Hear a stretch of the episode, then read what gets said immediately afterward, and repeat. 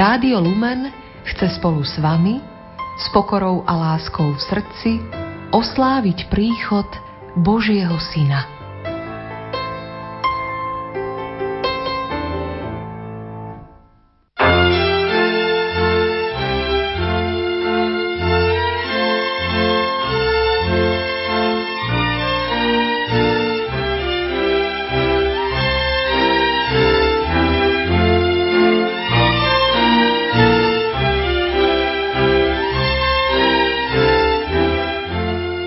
Veriaci grécko-katolíckej cirkvi v Srbsku žijú hlavne v autonómnej oblasti Vojvodina. Sú to najmä potomkovia pristahovalcov, ktorí sem prišli v druhej polovici 18. storočia z územia dnešného juhovýchodného Slovenska. Sami sa nazývajú Rusnáci a ich centrom je ruský Kerestur. Ich originálny rusnácky jazyk je jedným zo šiestich úradných jazykov autonómnej oblasti.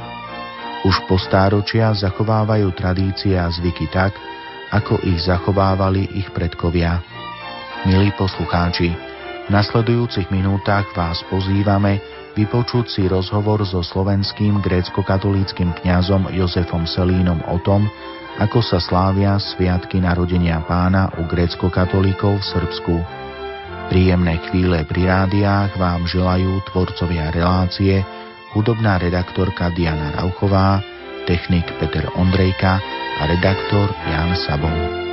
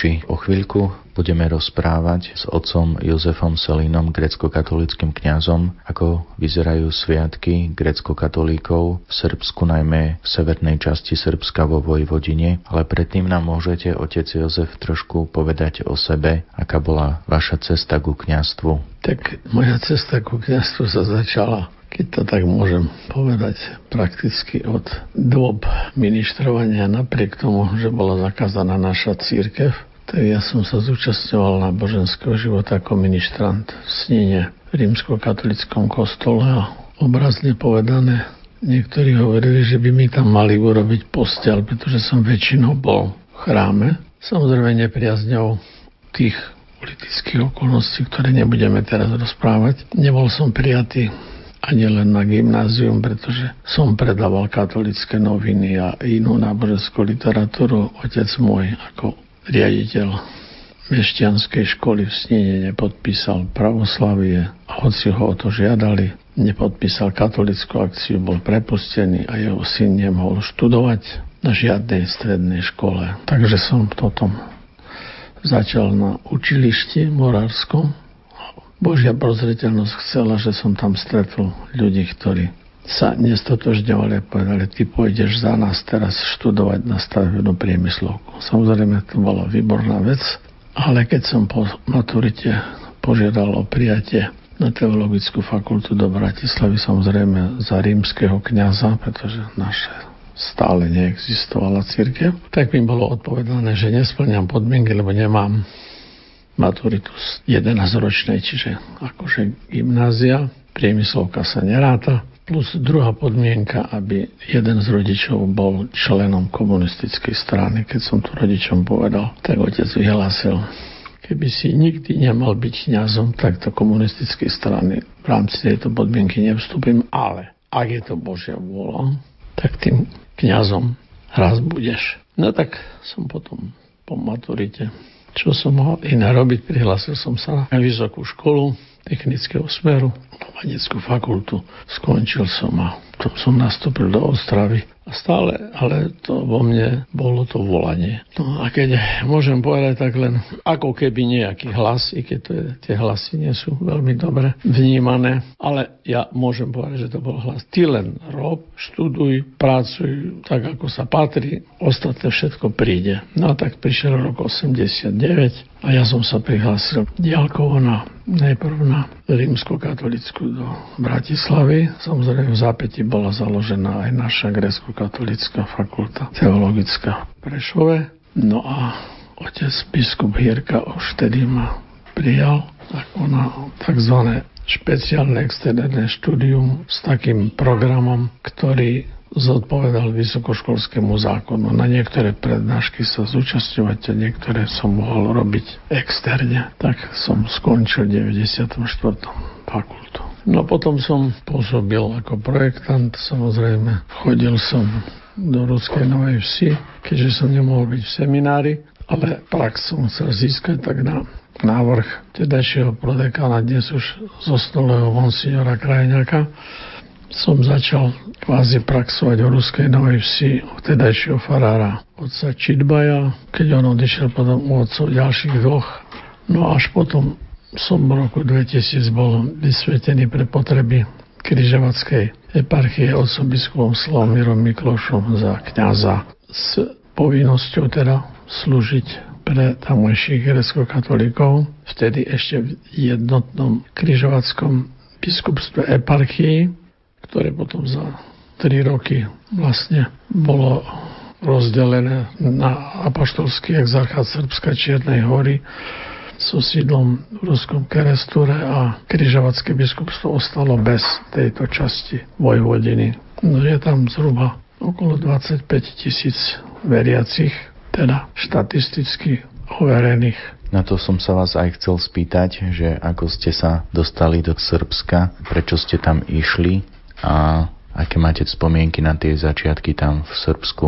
No tak všetkým nedostatok bol tam kňazov, takže otec biskup Slavomír Mikloš ma oslovil, že ak mám tú teologickú fakultu a aj nejakú tú prax tzv. diakonskej služby, takže by som mohol im pomôcť. No tak vlastne bol som potom vysvetený v Ďurdeve, to je nedaleko Nového sadu. Je to jedna veľká farnosť grecko-katolická, kde naši východniari, sami sa nazývajúci Rusnákmi, žijú.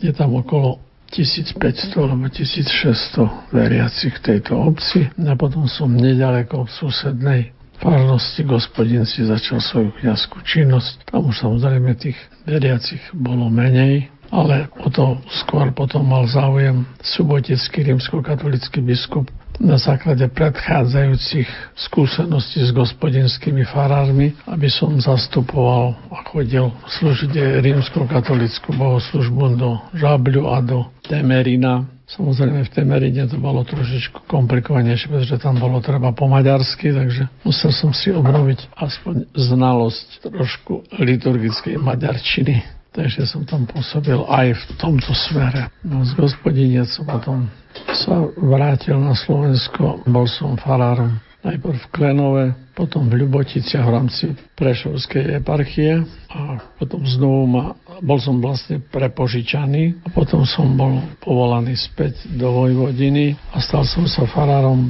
Berkasové, to je na západnej časti na hraniciach s e, Chorvátskom, nedaleko asi 10 km od chorvátskej hranic. Na stade som sa potom už vrátil na Slovensko, teraz som vypomocný duchovný farnosti Košice Západ. thank you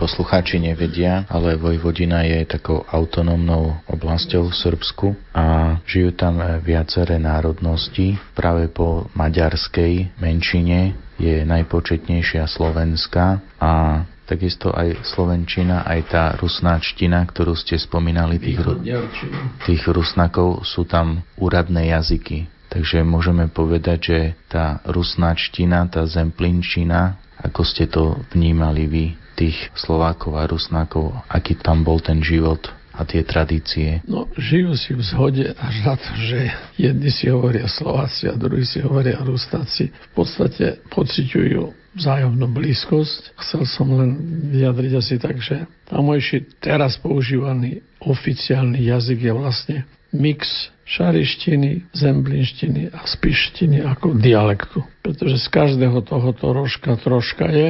Samozrejme veľa výrazov už prevzali, keďže je tam dosť silný vplyv srbštiny, takže mnoho výrazov prevzali zo srbského jazyka. Čo sa týka náboženských pomerov Slovákov, tak vlastne 90% Slovákov ako takých to sú evangelici a len 10% sú katolíci západného obradu. Čo sa týka Rusnákov, tak predpokladám, že väčšina bude aj grecko-katolíkov. To je 100%, samozrejme No 100%, neviem koľko percent by sme mohli povedať. Máme aj grecko-katolíkov, ktorí sa akože prehlasujú za Maďarov, ale keď sme s nimi rozprávali, tak to sú vlastne potomkovia katolíkov východného obradu zo stredného Slovenska, to znamená niekde od Kráľovej hole že prečo sa oni sami považujú za Maďarov, tak to sa mi nepodarilo preskúmať, ale hovoria po slovensky. Ale oficiálne sa hlásia za Maďarov, žijú v Kocúre, jednej obci tiež vo Vojvodine. Ale to je zanedbateľný počet, to je ich okolo 200 alebo 300. Po Vojvodine ste pôsobili 10 rokov, takže ste zažili aj veľakrát to najkrajšie obdobie v cirkevnom roku, v období zimy, ako vyzerali Vianoce a tá vianočná príprava, ako vyzerala Filipovka u grecko-katolíkov vo Vojvodine. Čo sa týka vianočných zvykov, dá sa povedať, že práve pôsobením srbského väčšinového obyvateľstva došlo skoro už ku vymiznutiu pôvodných vianočných zvykov, s ktorými vlastne prišli z dnešného našho východného Slovenska. Ja som sa pokusil poskladať takú nejakú mozaiku pamätí starších ľudí plus jeden pokus o obnovu aj účinný a to mojej bývalej filiálke tej farnosti Berkasovo. Bolo sa to Bikišdol, kde si povedali, že založia si taký kvázi akože súbor a v rámci tohto súboru budú sa pokúšať znovu obnoviť tie vianočné zvyky a tradície. No a na báze týchto poznatkov a toho môjho to, takého môžem povedať, že Filipovku, tedy, že aj Srby držia ako keďže sú byzantského obradu, nie sú zjednotení, ale sú pravoverní, dodržujú, tak Filipovka je veľmi prísna. Dá sa povedať, že prísnejšie než u nás. U nás sa len v poslednej dobe začína tomu venovať trošičku väčšia pozornosť, ale tamto je veľmi, veľmi prísny post, tak ako je podľa všetkých predpisov, dodržiava sa. Môžete to upresniť, že od čoho sa postia v ktoré dni? No tak predovšetkým nejedia meso len prakticky v nedelu, stredy, piatky sú veľmi prísne, ale aj v iné dni. No, takým typickým príkladom je práve ten ďurďovský pán Farár, volá sa Joachim Chološňaj, ktorý vlastne za celú Filipovku nevezme do úst ani v nedelu, ani kúsok mesa, pretože tvrdí, že keď Filipovka, tak se všim všudy, ako hovoria Češi. Takže aj keď prišiel na návštevu, alebo my keď sme tam prišli na návštevu k nemu, tak on, napriek tomu, že treba z členov jeho rodiny v nedelu jedli mesitú stravu, ale on to nejedol. Samozrejme takýchto výrazných a prísnych dodržiavateľov nie je veľmi veľa tam už aj medzi nimi. Ako vyzerá chrám, aké je atmosféra v chráme počas Filipovky? Je nejako inak farebne naladený? No tak, ako teraz sa tu začína aj tu na Slovensku presadzovať, že vlastne či prestol, alebo proskomedijník, alebo stôl, pri ktorom sa oblíka kniaz do kniazských ruch, je všetko v bordovej farbe. A tam ešte napriek všetkému celá Filipovka vlastne sa slúži okrem nedele každý deň, nielen stredu a piatok ako u nás, ale od pondelka do soboty v bordovom ruchu. Nedeľu bielom. Zase od pondelka do soboty v bordovom ruchu. Takže my sme niekde teraz asi tak na polceste k návratu k tomu to pôvodnému. Ale myslím, že tendencie sú také, aby aj u nás to bolo tak.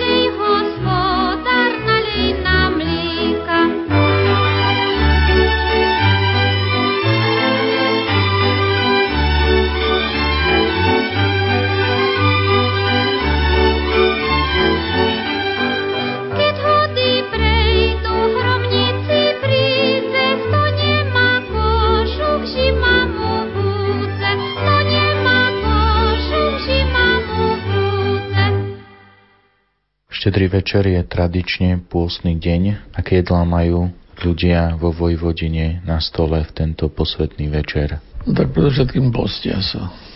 Štedrý večer sa len, dá sa povedať, ráno trošku niečo zaje, potom na obed a potom je štedrá večera ako aj u nás, ale samozrejme bez mesa.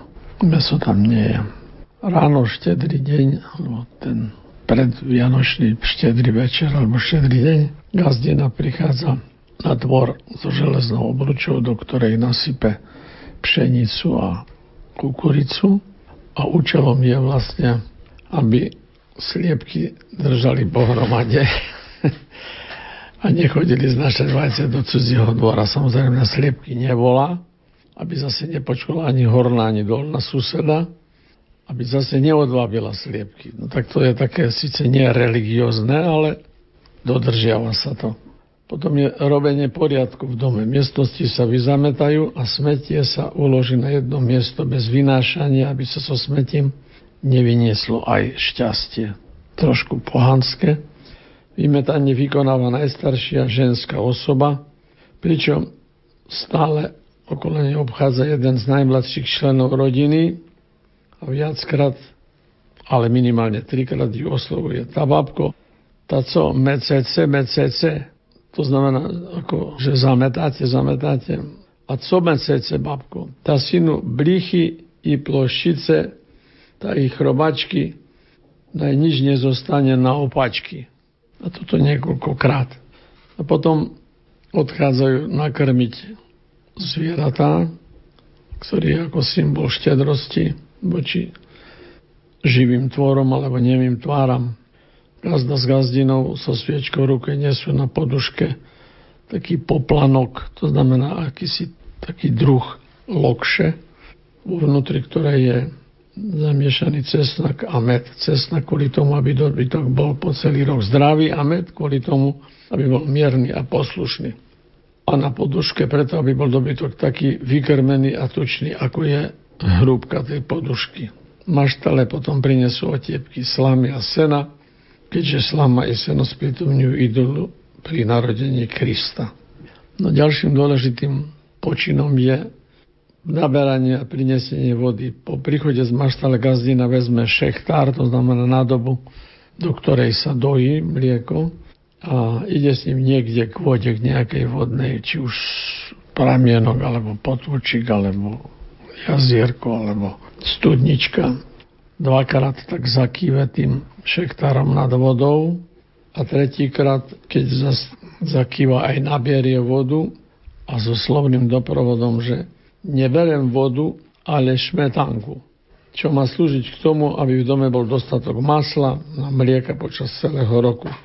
A šektár potom prinesie, prinesie pardon, s vodou a položí ho ku tomu vianočnému stolu.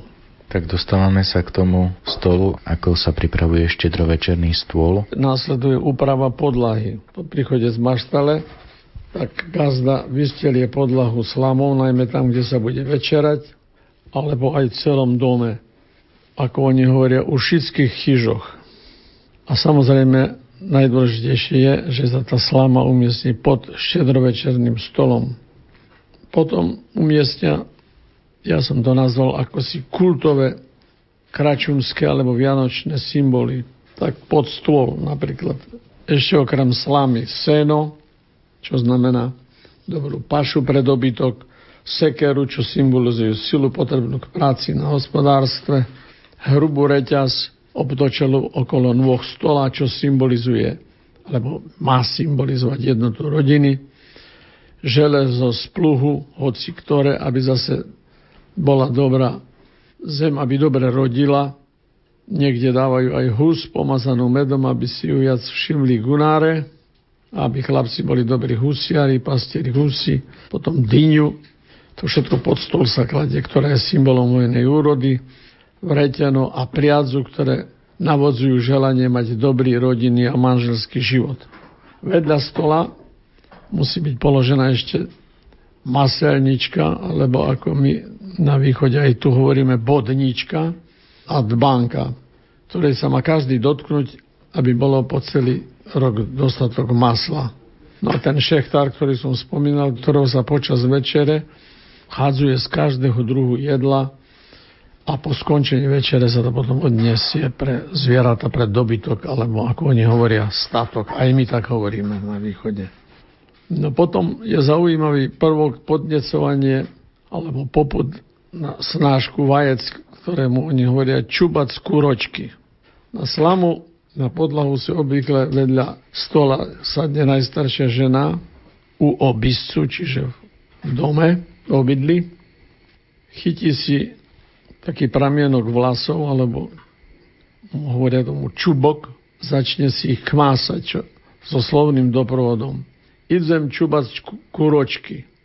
To urobí aspoň trikrát, čo má znamenať povzbudenie pre sliepky, kuročky, aby znášali vajíčka po celý rok.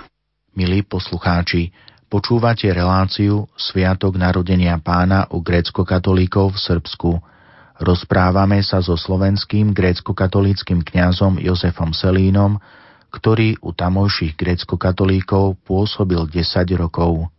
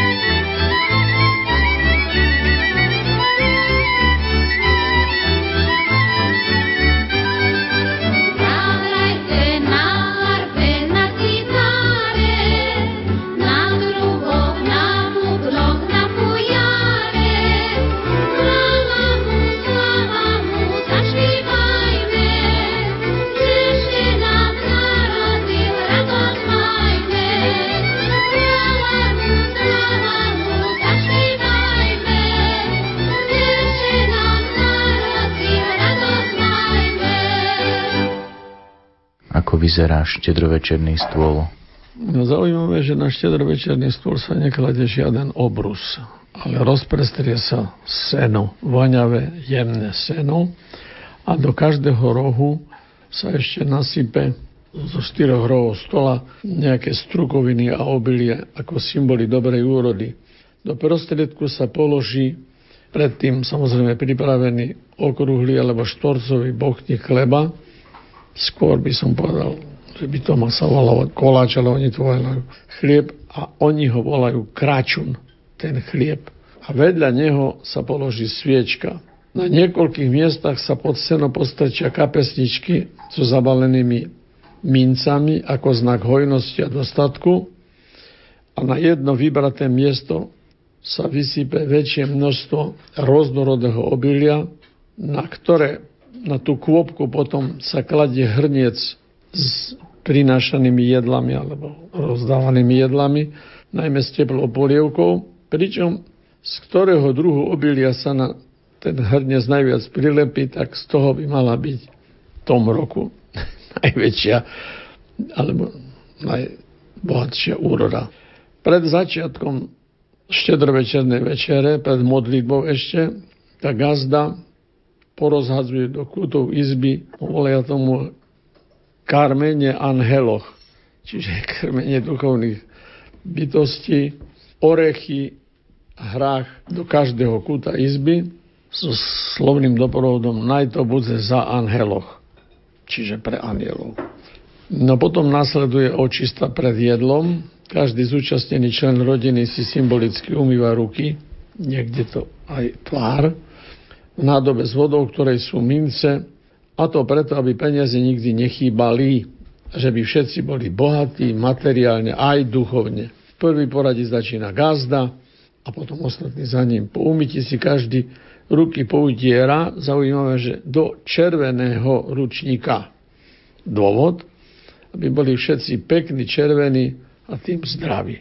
Neodmysliteľnej súčasti štedrého večera aj u nás patrí vinčovanie, ako je to v Srbsku aj v Srbsku, teda medzi našimi. Všetci pristúpia k stolu a gazda predniesie takýto zaujímavý vinč.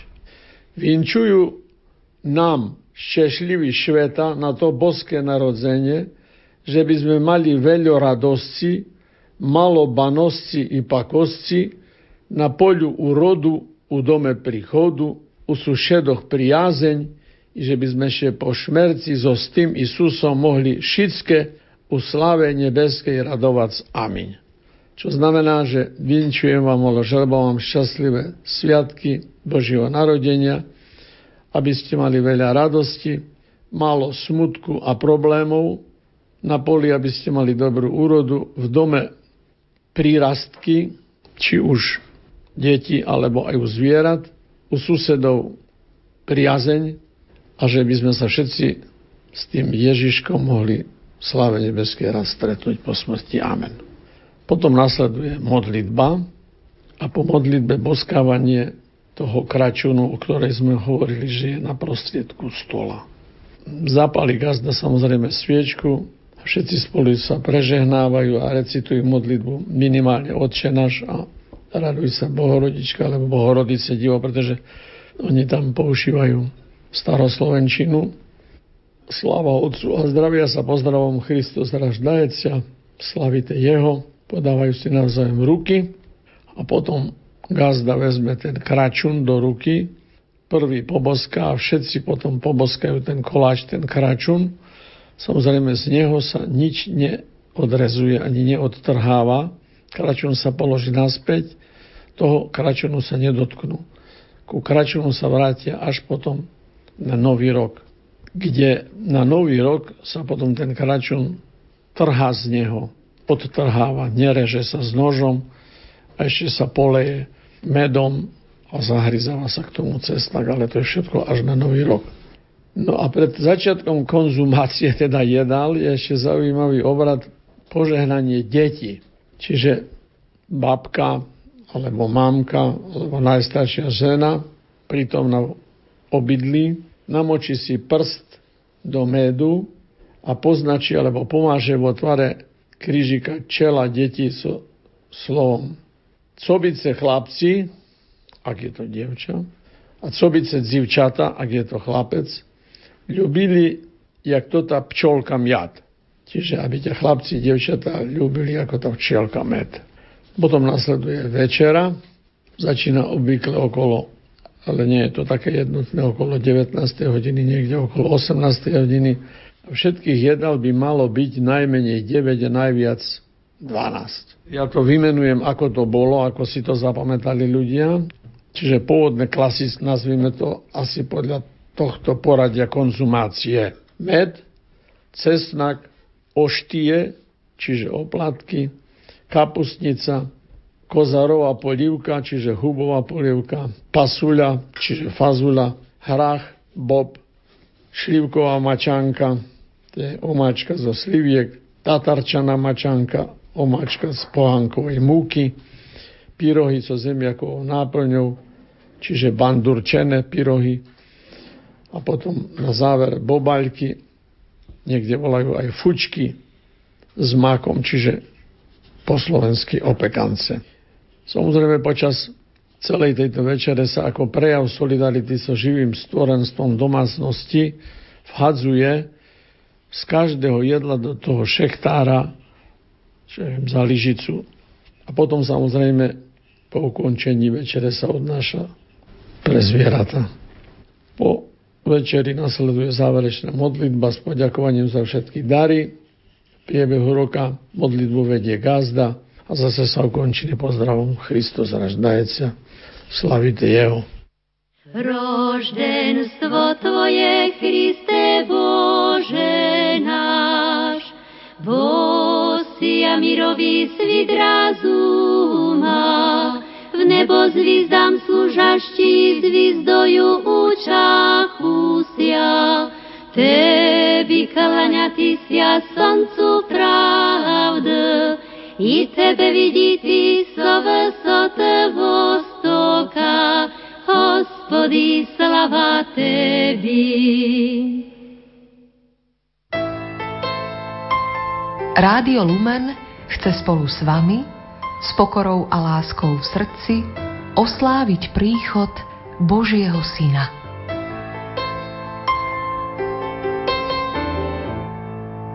Dobrej večír Tobi, pane hospodáriu, raduj sa, oj raduj sa zemle, syn Božej, narodil sa.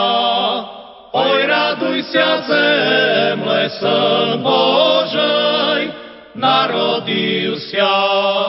Zakrvajte stole, tají z obrusami, raduj sa. Oj, raduj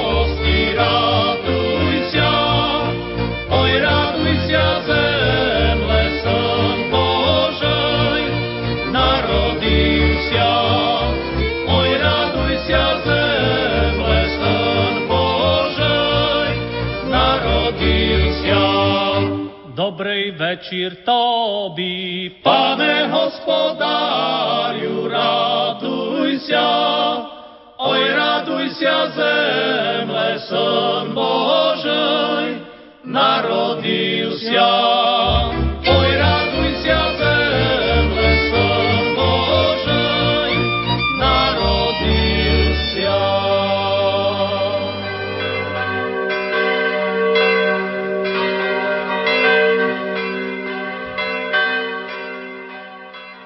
Spievajú sa aj koledy? Potom samozrejme sa porozsádzajú, tedy nesedie sa už pri všetci tak jednotne pri stole. Nejaký vianočný stromček sa tam veľmi nepestuje. Možno, že v niektorých veľmi veľkých pánskych rodinách, ale jednak je tam nedostatok jedličiek a smrekov, pretože to je rovina, takže z toho sa aj vychádza. Takže sa spievajú koledy, čítajú sa úryvky zo svätého písma a to nie len gazda, ale hoci kto, kto je na to spôsobili a má záujem. Tým de facto vlastne tá štedrá večera končí. No potom sa dostávame k tomu, čo s tým kračunom. Kračun sa odkladá na dôstojné miesto zabalený v takom ručníku pod ikonky, ktoré majú obvykle vždycky jednej z miestností. No, niektorí to majú v kuchyni, niektorí v izbe. A na sviatok vlastne to je náš obrizanie hospodné alebo obrezanie pána. De facto je to vlastne, Ježiš dostal vtedy meno, tak sa ten koláč alebo kračun rozdiely medzi všetkých zúčastnených, pričom každý otrhnutý sa poleje medom, ako som už spomenal, a k tomu sa zahryzuje cesnak. Obdobný symbol vlastne je, to je hojnosť a zdravie do celého prichádzajúceho nového roku. Záverečným aktom, ale až po ukončení sviatku obrezania pána, sa z domu vynáša sláma, seno do chlieva tie veci, ktoré boli pod stolom na svoje miesto, kde boli po celý rok a odložené aj vyzametané čerstvé drobné smetie sa vyniesie na ulicu a vynáša to najstaršie slobodné dievča a podľa toho, koľko ľudí v ten deň po sviatku obrzania pána prejde po tom vyhodenom smeti, tak toľko vraj pýta, čo bude mať to dievča. Spomínali ste, že Vianočný stromček nie je takým typickým prvkom pri štedrovečernom stole, ako je to s darčekmi. Dávajú sa darčeky na štedrý večer. Ak áno, kde sa nachádzajú? Tak celá štedrá večera sú vlastne darčeky. Každé toto jedlo je vlastne ako keby darček. Zabudol som zdôrazniť, že ho rozdáva gazda.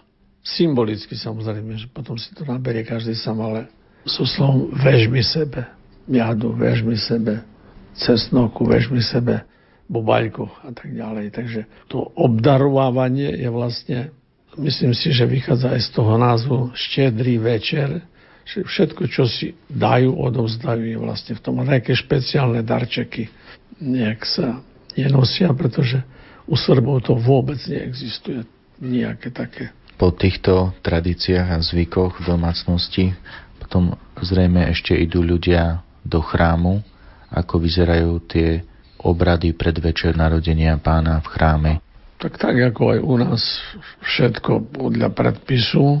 Samozrejme tam neslúžia nejaké polnočné sveté liturgie, ako to bolo donedávna ešte u nás. Dúfam, že už ani u nás sa to neslúži podľa rímskeho spôsobu, ale je po večerie, je potom utiereň, niektoré hodinky, to už tak menej, ale niektorých farnostiach je to napríklad v tom Ďurďove, tam aj hodinky sú.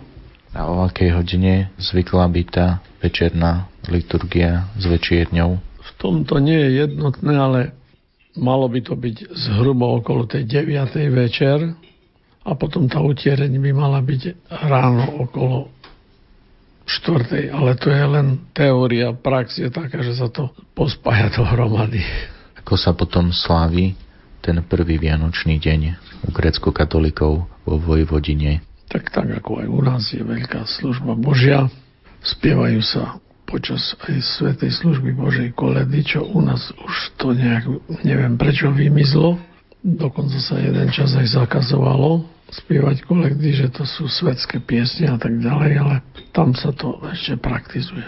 Samozrejme nie všade, pretože tam už je veľká asimilácia a tým, že je veľa miešaných manželstiev, tak pomaly, pomaly sa to upúšťa. A ja ešte raz chcem zdôrazniť, že toto všetko som veľmi podrobným zberom pozbieral podľa pamäti jednotlivých starých a starších ľudí. Ako je to s koledovaním a s koledníkmi? Zaujímavé, že tam nejak sa zabudlo na akože chodenie tých kvázi troch kráľov, či ako by som to povedal. Tam sa len kolektuje tak, že sa chodí a zaspieva sa pod oknom nejaká koleda, ale nejaké zvláštne kapličky alebo nejaké také oblečenie nemajú. Kde je taká bohatšia obec, tak tam majú aj nejakú takú hudbu, ako u nás treba na tom strednom viacej ako na východnom Slovensku, že je to aj s hudbou nejakou menšou, menšieho počtu. Samozrejme potom sú obdarovaní práve tými jedlami, ktoré boli na tom štedrovečernom stole.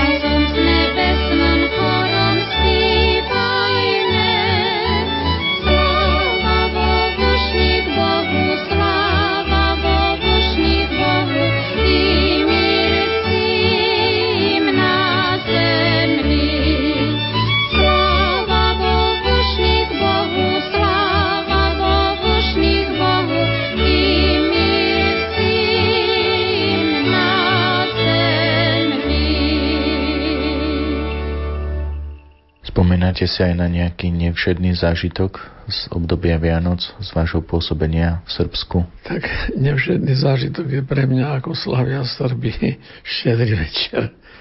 Čož sme s manželkou skoro chápali, ako že niekto podpalil alebo zámerne založil oheň. Jediným takým srbským zvykom je, že skoro ráno 6. januára na štedrý deň ich štedrý deň, pretože oni slavia podľa Julianského, ale aj my slavíme vo Vojvodine podľa Julianského, tak hlava rodiny ide do lesa, ale srbská hlava rodiny a vyrúbe mladý taký dubček, stromček, ktorý volajú badňak. A ten potom prinesie do chrámu, kde mu ho kniaz požehná, potom ten stromček pália buď pred chrámom väčšinou alebo aj doma. No v niektorých obciach, napríklad v tom Berkasove, to bol úplný cirkus, pretože tam tých badniakov naznášali viacero a to bol ten požiar, ktorý sme mysleli, že je požiar, ale to bol vlastne oslava Vianoc tým, že horela ohromné veľká vatra ako u nás, keď sa zakladali tie vatry nezávislosti, či ak sa volali, no proste cirkus okolo toho. Spieva sa, hraje sa až do pozdných nočných hodín. Čiže spaľovanie toho badňaka, ja som sa potom pýtal kolegu srbského kniaza, tak oni sami si uvedomujú, že je to vlastne vyloženie pohanský pôvod, ktorý prevzali kresťania, ale oni to pália ako obeď Bohu s cieľom dosiahnuť, aby v nadchádzajúcom roku bolo dosť lásky, šťastia, jedla i bohatstva. K tomu samozrejme sú aj tie pesničky, ale vo väčšine už také svetské a nenáboženské. Čo je zaujímavé, že žiadna štedrovečerná večera so zvláštnymi symbolmi, ako je to u našich, sa tam nekoná. Štedrá večera neexistuje. Vianočné jedlo je na prvý sviatok Vianočný a hlavné jedlo je vlastne pečené prasiatko, ktoré sa upečie u pekára v celosti. A ďalším dôležitou súčasťou toho jedla je česnica, volajú to. Je to obdobné ako náš kračun. Je to vlastne chlieb alebo koláč okrúhly alebo štvorcový alebo obdržníkový. Zaujímavé, že koláči sú zamiesené, není zamiesený tak ako u nás cesnak a med, mince. No a to je zaujímavé, že to potom nejde na nový rok nič, ale na začiatku obeda hlava rodiny po prinesení toho pečeného prasiatka rozdeli chlieb všetkým. A, zaujímavé, že tiež zásadne trhaním, nie alebo odštepovaním. Nikdy nerežú nožom tú česnicu, tak sa volá ten chlieb česnica. A ten, kto nájde vo svojom kusku mince, ten bude mať obzvlášť šťastný rok. Takže je to také skôr individualistické. Nie sú spájane samozrejme so žiadnym obdarovaním, už jak som povedal, myslím si ja, že vlastne tá čestnica a kračun sú synonyma toho istého, že je to nejaký prastarý spoločný základ, staroslovanský, i keď pod iným názvom. Presoňme sa teraz na Slovensko, teraz pôsobíte tu na. Tu väčšina ľudí prežíva sviatky narodenia pána pod určitou dávkou sonu a stresu, na čo by sme určite nemali zabúdať keď budeme prežívať Vianoce a čo by sme mali načerpať z týchto vianočných dní? Tak myslím si, že najdôležitejšie je posilniť vo svojom srdci dôveru, Božiu prozreteľnosť, Božie milosrdenstvo, Božiu lásku, ako tie najväčšie dary, ktoré môžeme obdržať a ktoré nám nezištne Pán Boh udeluje napriek tomu, že niekedy sa tvárime, ako keby sme o to ani záujem nemali. Tak toto tak prehlbiť viacej. Z vášho 10-ročného pôsobenia vo Vojvodine, čo ste si odniesli, aké obohatenie aj najmä z tohto slávenia týchto Vianočných sviatkov?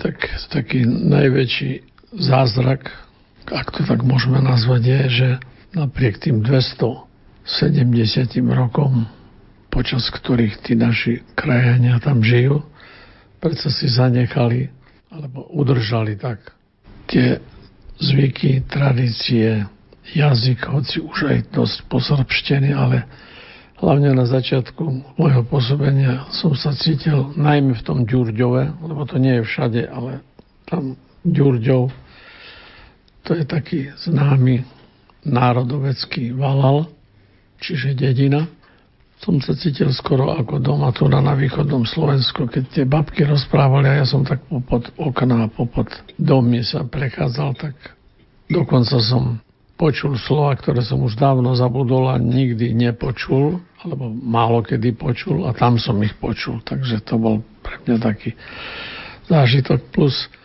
samozrejme také lpenie alebo zotrvávanie na tých církevných tradíciách, církevných obradoch viacej, ako je to u nás. To si tak nejak silnejšie zachovávali. Samozrejme, všetko sa to už mení. Možno, že to už dneska je zase inač, ale cítil som sa tam veľmi dobre a ako medzi svojimi. Tak Ďakujem vám veľmi pekne za túto reláciu a prajem požehnané sviatky aj celej vašej rodine. Ďakujeme veľmi pekne aj s manželkou a my všetkým poslucháčom Rádia Lumen želáme milosti plné a požehnané Vianočné sviatky.